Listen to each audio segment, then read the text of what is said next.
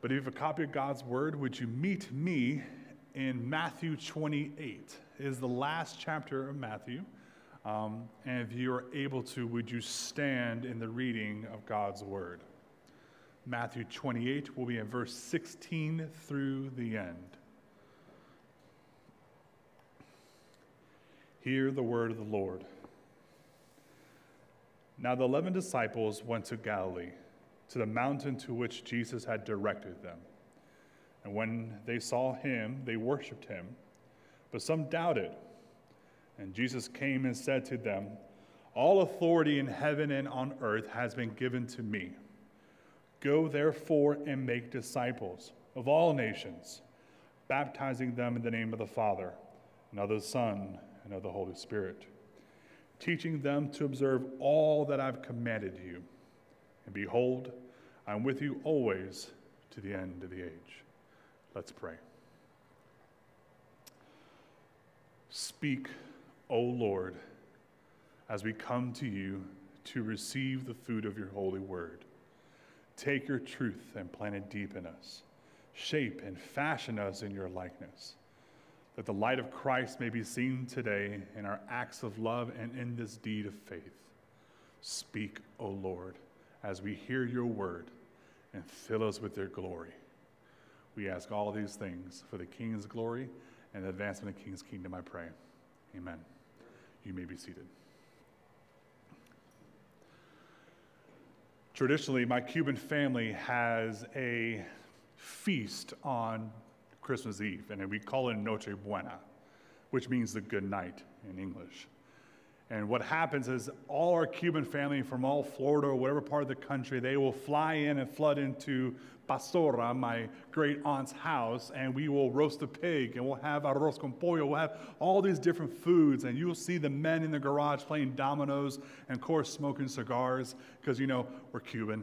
And we just have a time of laughter and joy just to be with family on this one good night.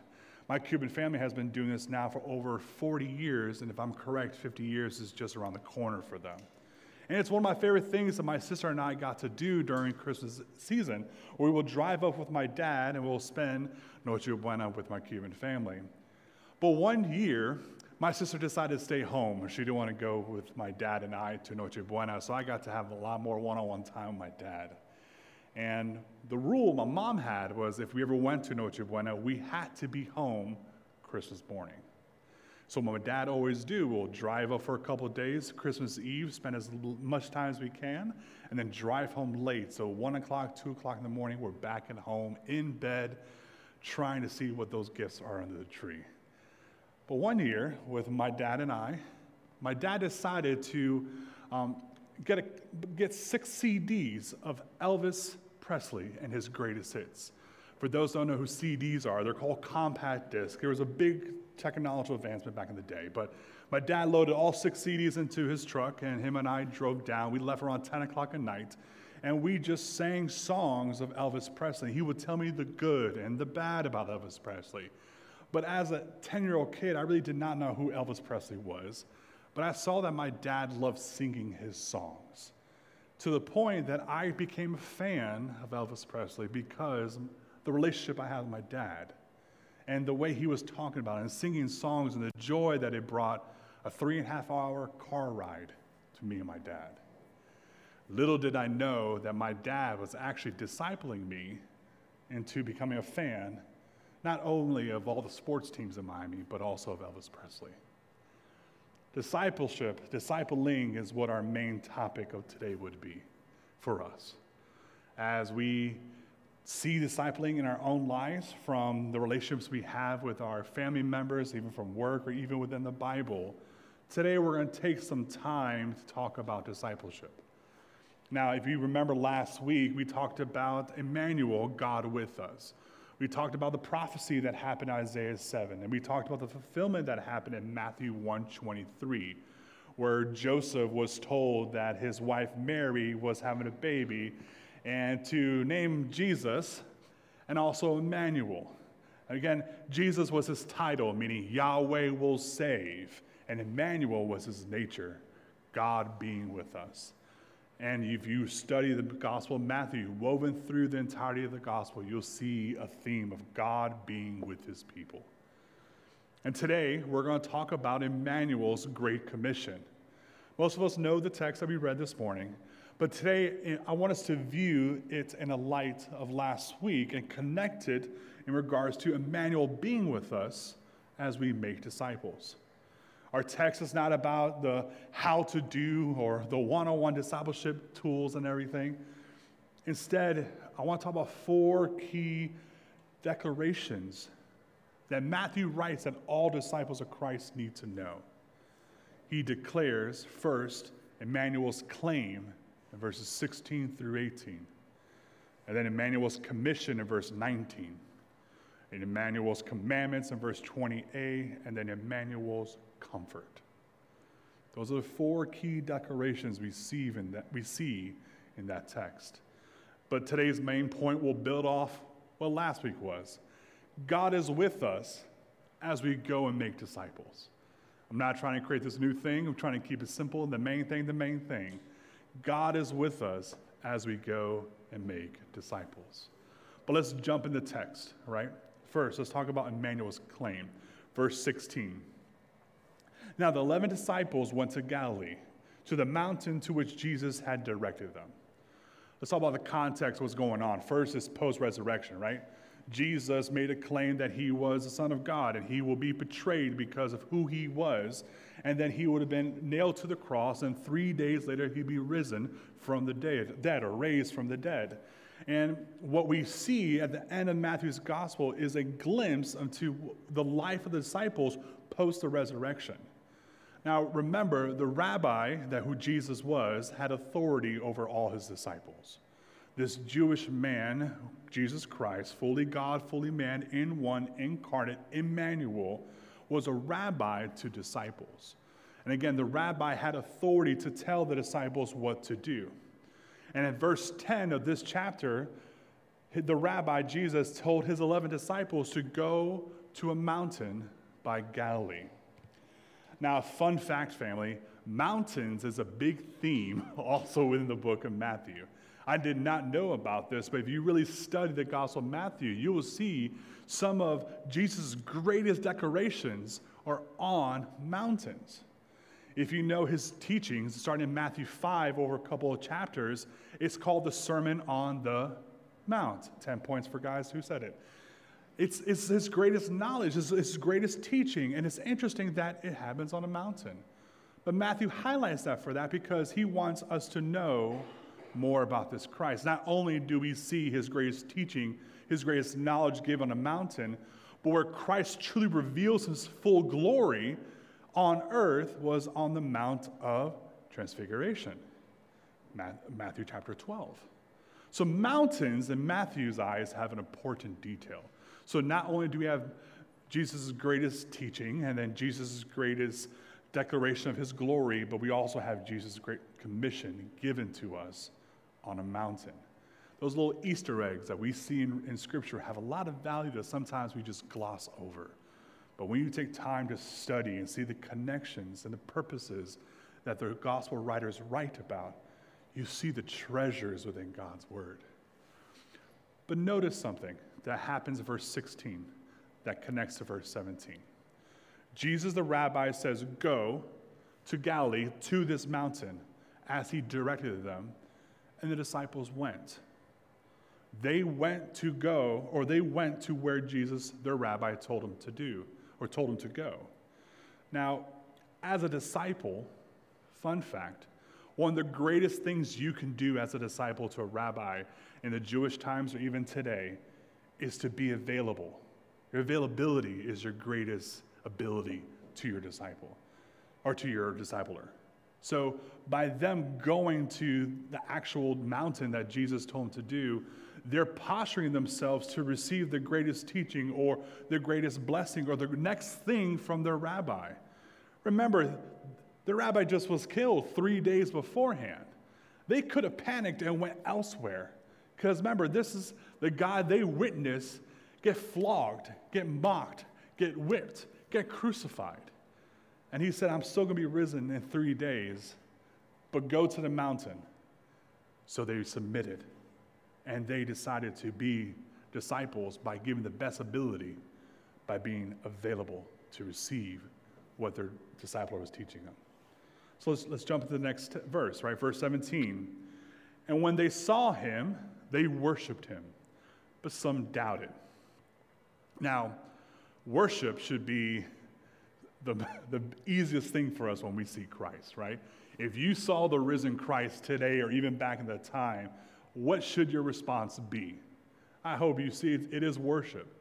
If you actually study the chapter 28, you see the first two people that Jesus shows up and sees post resurrection are the two Marys.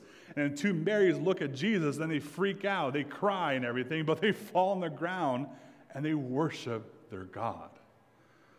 One of them was terrified, as history would tell, because the mocking and what they saw, the scrutiny of the Jesus on the cross. But when they went to visit the tomb three days later and met Jesus, they fell in worship and the same thing happens to disciples when they're on that mountain. They see their Savior, they see their rabbi, they see their Lord. And what is the proper response? They worship. Family, when you are in the proper posture, proper place, proper avenue to see God in your life to show up, the proper response for us is worship. If you don't believe that, ask an old saint in this room. Ask an old saint in your life where God showed up at the midnight hour, when we have properly humbled ourselves to say, Lord, only you can provide X, Y, and Z. Only you can do A, B, and C. And God shows up. The proper response has always been to worship. Old saints, are you teaching that to us, younger folk? Younger folk, are you going and spending time with old saints to learn how God has blessed them, how God has showed up in their lives? Family, that's simple discipleship, relationships, one on one time. But notice what Matthew writes in verse 17. Another Easter egg he writes in. He says, But some doubted. Some doubted in the original language means some hesitated. There was some hesitation from the disciples when they saw Jesus showed up.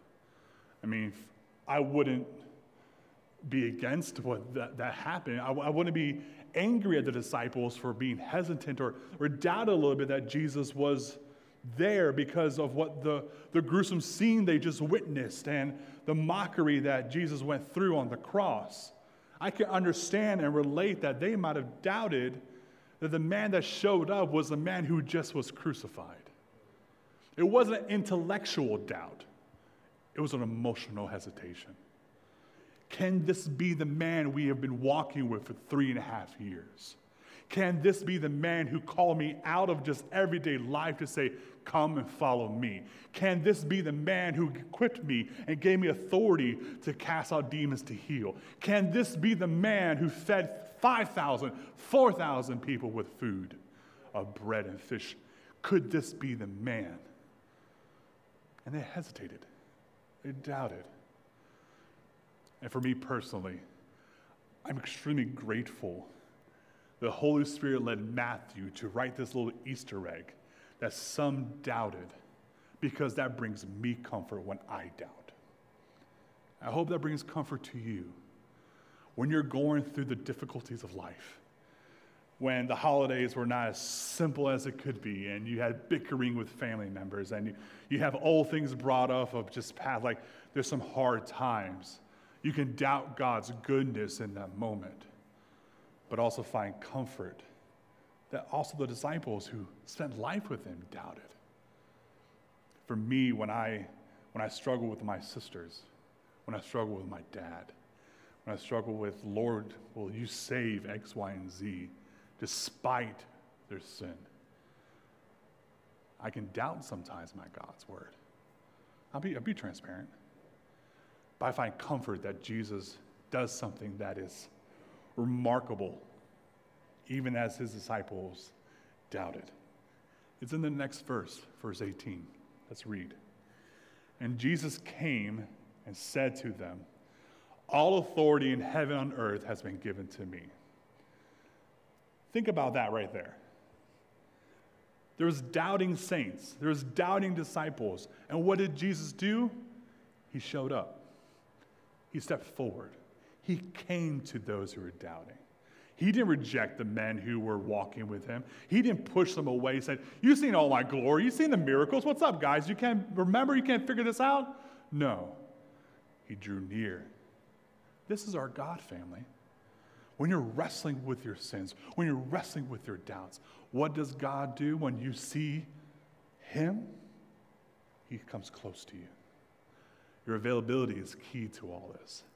Can you come to the cross? Allow the cross show Christ's glory in your life.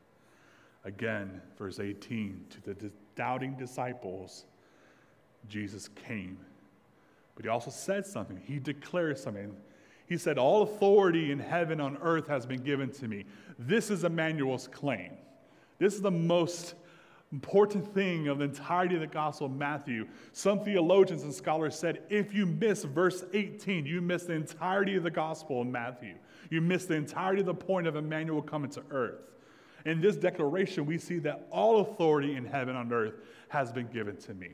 And what Christ is doing is actually echoing the Old Testament. Read with me, saints, in Daniel chapter 7, verses 13 and 14. Daniel writes, I saw in the night's vision, and behold, with the clouds of heaven, there came one like a son of man. And he came to the Ancient of Days and was presented before him. Verse 14. And to him was given dominion and glory and a kingdom, that all peoples, nations, and languages should serve him. And his dominion is everlasting dominion, which shall not pass away and his kingdom one that shall not be destroyed. As we talked about last week, how there is so much fulfillment in Jesus Christ of the Old Testament, here's another testimony at the end of Jesus' life that he continues to fulfill all the prophecies about him. And what Daniel was writing about the Son of Man and the Ancient One of Days, Christ says, I am He. I am the one with all authority. There is none like me on this earth. Paul echoes this in Philippians chapters 2, verses 9 through 11. Read with me, be on your screen. Therefore, God has highly exalted him and bestowed on him Jesus, the name that is above every name, so that the name of Jesus every knee shall bow in heaven and on earth and under the earth, and every tongue confess that Jesus Christ is Lord, to the glory of God the Father. This is Jesus' claim. He's like, family, I am it. I am the one with all authority. The Old Testament prophesies about me, I fulfill, and all heaven and everything in heaven, everything on earth, all reports to me. I have the commandments for him. I am the one with authority over all.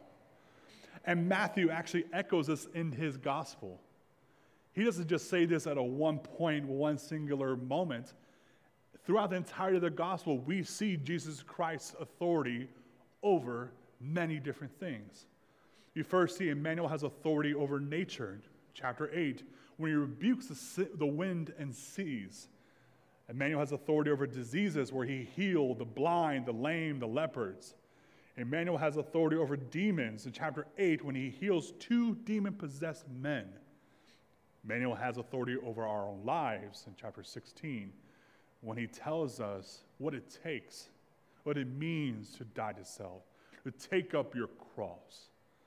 We also see Emmanuel has authority over every life, tongue, and nation in chapter 25. When we see Jesus have authority when he says, You are a sheep and you are a goat. You are mine, you are not. You have been elected to heaven, you have been elected to hell. Jesus has authority over all. It's not a one singular moment, it's woven through all the scripture. And this is his claim that all authority in heaven and on earth is mine. This is where the foundation of this whole Great Commission stands on. It's first on the foundation of the claim of Jesus Christ being Lord. And as Jesus lays this great claim for us, we now can transition to the Great Commission that he gives those who call him Lord and Savior. Verse 19 Go, therefore, and make disciples of all nations, baptizing them in the name of the Father and of the Son and the Holy Spirit. If you are a disciple of Christ and place your faith in Jesus Christ as Lord, you have been commissioned to go. The word go and therefore is pointing back to what I just claimed, what I am as all authoritative figure in your life. Go then. Despite of everything you think about yourself, as I'm the one who has the authority to tell you to go, go then, because I am your Lord. I am your Savior. I am your Rabbi. Family, if you truly believe in Jesus Christ being Lord and your Savior, again, you have been commissioned. You have an opportunity daily to go and make disciples. This is, this is so important to us at a reconciliation. It is one of our values. The gospel and disciple making have been woven together, but disciple making is a crucial value of this church that every avenue of what we do as a church is woven through discipleship making. This is what we do on, on Thursdays with men's Bible study is discipleship making. This is what we do with Thursday nights and discipleship groups. It's about disciple making. When we do the cocoa and crafting for the women's events, it's about disciple making over cocoa and over arts and crafts. I didn't know that was a thing, but praise God because that's an avenue of disciple making even over Elvis Presley. Family, we have opportunities to constantly be disciple makers because our rabbi, our Lord, our Savior, with all authority, has commissioned us to go. Again, Matthew has pointed this out through all of his gospel. This is not a one time thing. Matthew 4, Christ calls disciples first to say, Follow me, and I will make you fisher of men. Think about that. From the jump, before he does his great Sermon on the Mount, he's calling people to learn from him in order for them to go make disciples, make fishers of men. Now, he does say, Go therefore, make disciples of all nations. The root word in the Greek for nations is the word ethne, where we get our traditional word ethnic into ethnic groups. So when Jesus says, Go therefore, make disciples of all nations, he's saying, Go therefore make disciples of all ethnic groups. Family, this should be important to you. Why? Fun fact, it's because it matters to Jesus. Let's keep it simple. Jesus could have said, Go make therefore disciples of all Americans, but he doesn't say that. What he says, not even Cubans, not even fill the blank, he says, Go therefore make disciples of all ethnic groups. So, family, when we are making decisions to make disciples, are we making disciples of people who have different ethnicities than us? Or are we just trying to copy and paste ourselves? Because here's the thing, family it's woven in scriptures that the end game that Jesus wants ultimately is all ethnicities worshiping him. Don't believe me? Great. Let's go to God's word for authority. Look with me in Revelation chapter 7, verse 9. It'll be on your screen, I'll read for you. After this, I looked, and behold, a great multitude that no one could number, from every nation, from all tribes and peoples and languages, standing before the throne and before the Lamb, clothed in white robes, with palm branches in their hands, and crying out with a loud voice Salvation belongs to our God who sits on the throne and to the Lamb. Picture that, family. All nations, all tongues, all people, all ethnicities are worshiping our Savior, worshiping our God, worshiping the one with all authority in heaven and earth. So we get to be commissioned to go make disciples of all ethnicities. Because, fun fact, family, when the Lord calls you home, you're going to be home with brothers and sisters who don't look like you. And praise God for that. You're going to be in heaven with some NC State fans, with some Carolina fans, Duke fans, some Ravens, some Cowboys, fill the blank, whatever your team is. You're going to be in heaven with people who don't vote like you, who don't think like you, who don't speak like you. You'll go in heaven and see a six foot two Cuban next to a normal five foot Cuban. You're going to see a different, a plethora, a multitude of peoples. One of our hearts is these empty chairs in this church And this cafeteria auditorium thing is filled with different ethnicities. Why? Because the end game has already been fixed. The reality is that heaven will be filled with all ethnicities, tongues, and nations. So why not experience it now? Why prolong the beautiful image that we see in heaven? Let me, be, let, me, let me be gracious to you guys. Don't be prideful and wait. Don't be prideful and say, I'll do it tomorrow.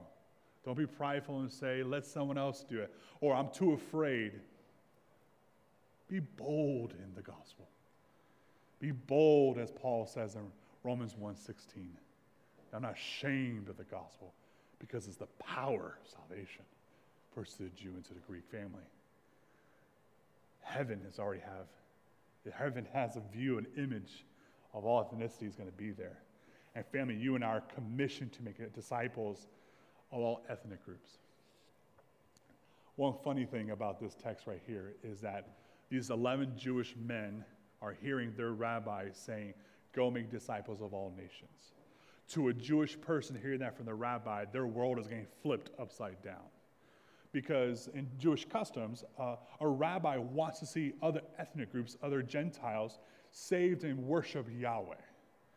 But the difference is, is that they can come and listen to the teaching of that rabbi, but they could not make disciples. It was only related for, or allowed to, I apologize, to a Jewish rabbi. And what Jesus is saying here is says, you know the tradition where only Gentiles can come and just listen to the teaching? We're going to flip the script. And in my kingdom, we're going to uh, equip those Gentiles to go make disciples. We're not going to let reserve for only one people group. So a Jewish man hearing the rabbi say, Go make therefore disciples of all nations, they're even being challenged with their own struggles with other ethnicities and Gentiles. And that's the beauty of our God. He thinks about these things, He commands these things, He commissions these things. And praise the Lord for that, family. Because you and I are evidence of 11 faithful men that go beyond their cultural norms. And the disciples and the women who are all learning from Jesus Christ, they, are, they went beyond their cultural norms. You and I are fruit of that labor. I praise God for that. Also, Jesus says, Go there, make disciples of all nations, but also to baptize them. Now, baptism is a declaration of allegiance. I know some people, the type of baptism can be a little bit different, which is fine. I'm make it as simple as I can for this moment right here. If you have any problems of how I'm defining that, you can email me at russellmccutcheons at reconciliation.com. But here, we have the idea that there's declarations of allegiance happening. That this undiscipled person, this Gentile who was once formerly dead, is now made alive in Christ, and we're now taking a step further to disciple them to learn and teach, learn from the teacher of the rabbi, ultimately Jesus Christ. So, make it a little more plain, John Broadus says this, which I think is actually really helpful to disciple a person to Christ is to bring him into relationship or relation of pupil to teacher, taking his yoke of authoritative instruction and accepting what he says as true because he says it and submitting to his requirements as right because he makes them. Family, this is discipleship for even for us today. We have the full revelation, the full God, uh, the full revelation of Christ, the full authority of God's word, the full counsel of God in Scripture. And we're called to look into it, to study it, to submit and obey it. We are disciples as we're making disciples at the same time. And again, this commission is based on a claim that Jesus has all the authority in the world. He also gives us a commandment for those who are his disciples along with his commission look at Emmanuel's commandment in verses 20. He says, teaching them to observe all that I've commanded you. Have you ever considered why this scripture, why that verse right there is included in the Great Commission? You ever thought about break, break scripture apart and ask why Did the Holy Spirit inspire Matthew to write this out? I'm going to keep it simple. The reason why Matthew includes teaching them to observe all that I've commanded you is because it matters to Jesus that you and I equip all new disciples with the yoke of Christ. Family, you have been entrusted not only with the gospel, not only with the commission, not only with the hope of salvation to the world to go and share it and tell people about it, but you and I also have been entrusted to take those souls who were on the way to hell, who now been redeemed, made alive in Christ, and to teach them all that Jesus has commanded. Do you know that God's kindness to you was to give you the ability to read, to comprehend, to study, to remember, for the purposes to teach someone else? Not only God's word, but also the testimony of your own life. Long ago at a church when I was in college, there was this bigger man than me called BG. And BG once said to me, and this became a tattoo on my soul the Lord allows you to go through certain things, not for your own sake, but for His glory and for the sake of others. The Lord allows you to go through certain things, not for your own sake, but for His glory and for the sake of others. I learned that very real, very quickly. The young man I talked about last week, that I teared up a little bit about him having a baby. The reason why I was able to lead that young man to Christ was A, my availability to be used by God, but B, him and I had daddy issues. Deep daddy issues. And personally, I don't think I could have connected with him unless I had some daddy wounds. So I learned a long time ago that God allowed me to go through certain things, even though hard and difficult, and yet He was Emmanuel standing right beside me as I walked through those things for the sake that one day I can connect a young little boy named Matthew and tell him about Jesus Christ through a leaf. Whole story for a different day. But he became a Christian at that time. And God blossomed him to the point his mom got saved, to the point that his sister is still wrestling a lot with salvation, but she's being poured into by this young man. Now has a baby that he gets to love and nourish.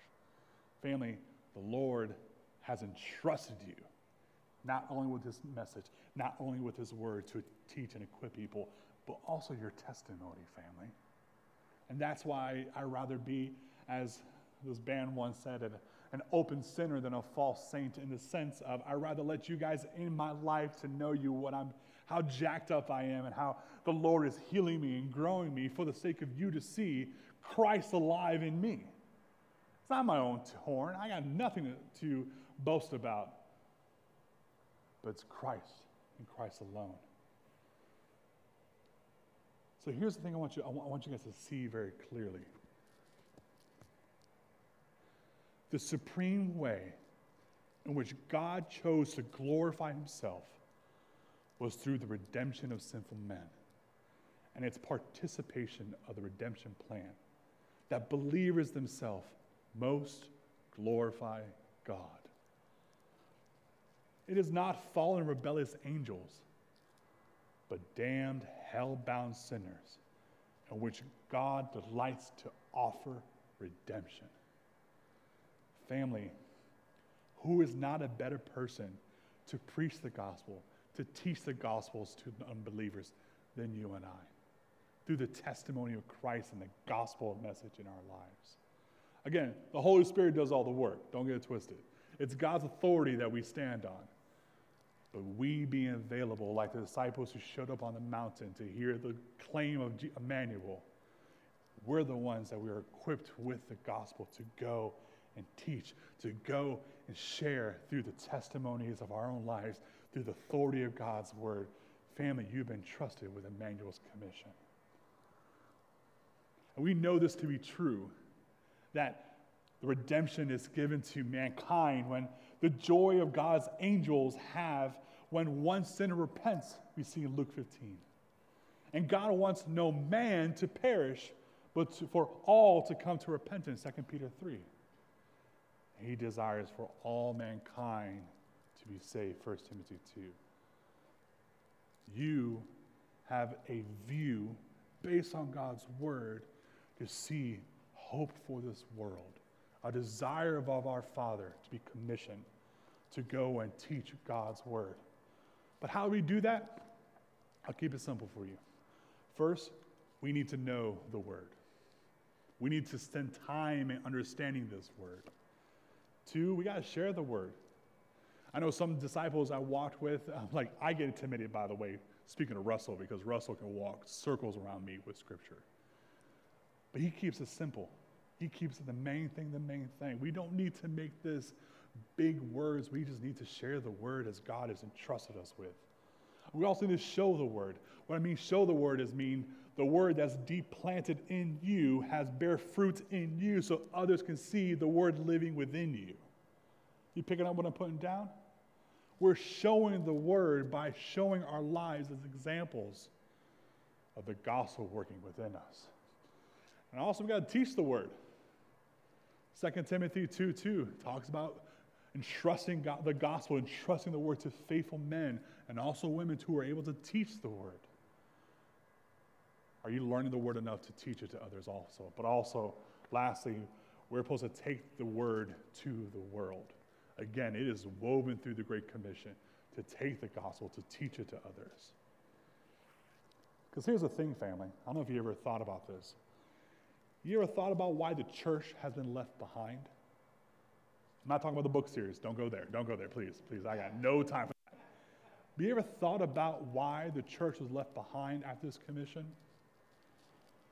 Could it be just for fellowship? Could it be just for hanging out, spending time with each other and everything? I don't think so, because I think the greatest fellowship you and I can have will be in heaven with our Lord. Well, could it be about learning and studying God's Word?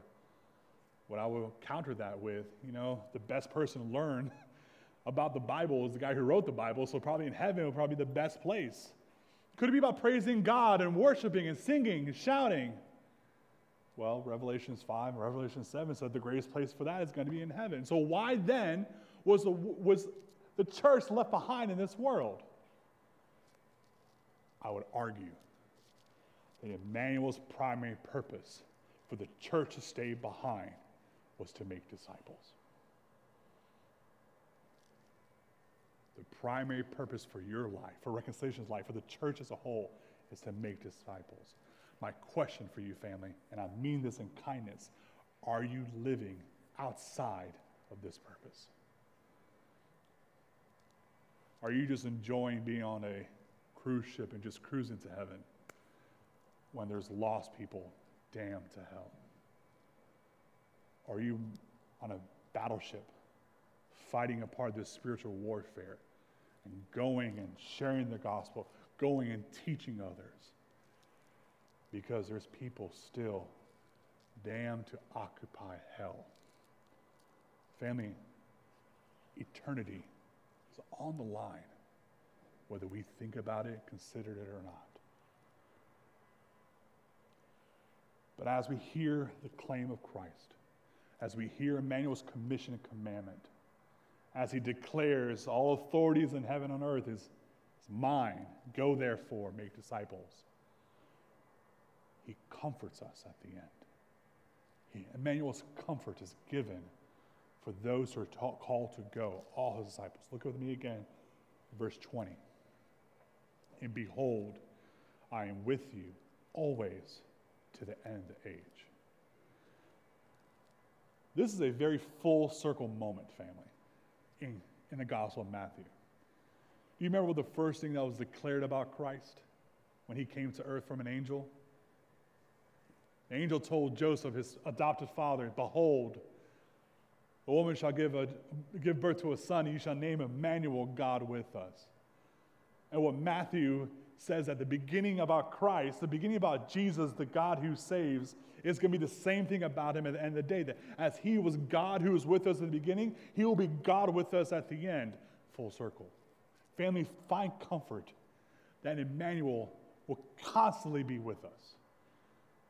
That is a full circle moment that as the prophecies were made about Jesus will come true. He says himself, I will be with you. I will continue to be Emmanuel. Even though I go to heaven, I'm, and I'm preparing a place for you, and I'm interceding on behalf of the Father for you, I'm still with you. Full circle is what Matthew shows us. Because here's the thing about the Great Commission Emmanuel's Great Commission will succeed because his claim guarantees it. Think about that. He says, All authority on heaven and earth is mine. Go therefore make disciples. I'm telling you to do this, but I'm also telling you it's going to happen. It's going to succeed. Because I already showed you in Revelation that all the throne room is with all tongues and all tribes and all nations. I'm guaranteeing that disciple making is going to work. I'm guaranteeing that the commission I give you is going to happen. I'm guaranteeing you that the commandment I give you to teach all that I commanded you will come true because of his claim. And we should find comfort in that. For those who have family members who are wayward, quote unquote, Christians, because of how they struggle in life, and you're like, Lord, I, I poured my life through Bible study, I did discipleship, I've done devotionals with my family, I prayed, like, Lord, what was. Behold, I'm with you to end the age. As I pray for my Mormon friends at work, or I pray for the lost young ladies I work with at Advance Auto Parts, behold, I'm with you to the end of the age. When I think of my dad, my dad is a universalist in a sense, what that means that all roads will lead to heaven. I remember having a conversation one time with my dad. I was like, hey, all roads contradict themselves. He's like, nah, nah, the Buddhist will get to heaven. Nah, nah, the atheist will get to heaven. I'm like, nah, dad. They, they contradict, they bump heads. My dad's like, son, you don't know what you're talking about. Go away. As I cry over my father, as I mourn the relationship I want to have with him, I want him to know Jesus. Jesus says, Behold, I'm with you. His great commission will succeed because his claim guarantees it. And not only does he does Matthew show us a full circle moment in the Gospel of Matthew, the Emmanuel being with us at the beginning at the end. The Great Commission is also a full circle moment of Genesis chapter 12 and the promise made to Abraham. When God says to Abraham, I will bless you, and the nations will be blessed by you. We see this fulfilled ultimately in Christ, full circle. And we'll see it fully come to fruition in Revelation. Family, the Gospel of Matthew reminds us that we worship Emmanuel, the God who is with us. Emmanuel has a claim that only he can make, and it will echo throughout eternity. He and he alone has all authority in heaven and earth and in our lives. And with this claim, he has given us commission to go and make disciples of all nations. And attached to this commission is the commandment to teach them all new disciples, all that Christ has communicated in his word. And he gives us a promise, a promise of comfort that as we go and make disciples, he will be with us always. This is the ending of the Gospel of Matthew.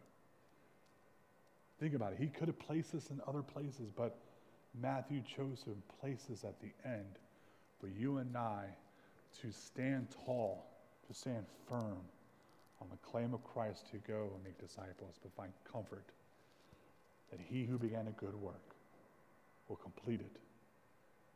Family, would you trust him? Would you obey to his authority? Would you go and make disciples? Would you teach them by knowing God's word and rest that God has already been doing the work and God will finish the work through your availability and through his timing? Let's pray.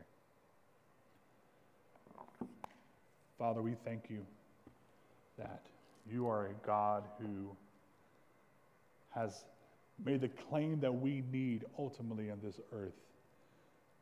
That all in heaven and on earth has been given to me, all the authority. So I'm equipping and commissioning and trusting us, disciples, to go and make disciples. Lord, as we begin this new year, let us see the vision that you have for heaven. that all tongues and all nations and all people and all ethnicities are worshiping God. And I pray, Lord, that we can bump into someone in heaven that we have shared the gospel with, and they have tasted and see that the Lord is good, and Emmanuel was walking with them. Let, let, the, let our tears find the person we've been praying for in heaven. Allow us, Lord, to have a bold voice to continue to praise you, to preach God's word, and to continue to make disciples. I ask all these things for the King's glory and advance, and the king, advance of the King's kingdom, I pray. Amen.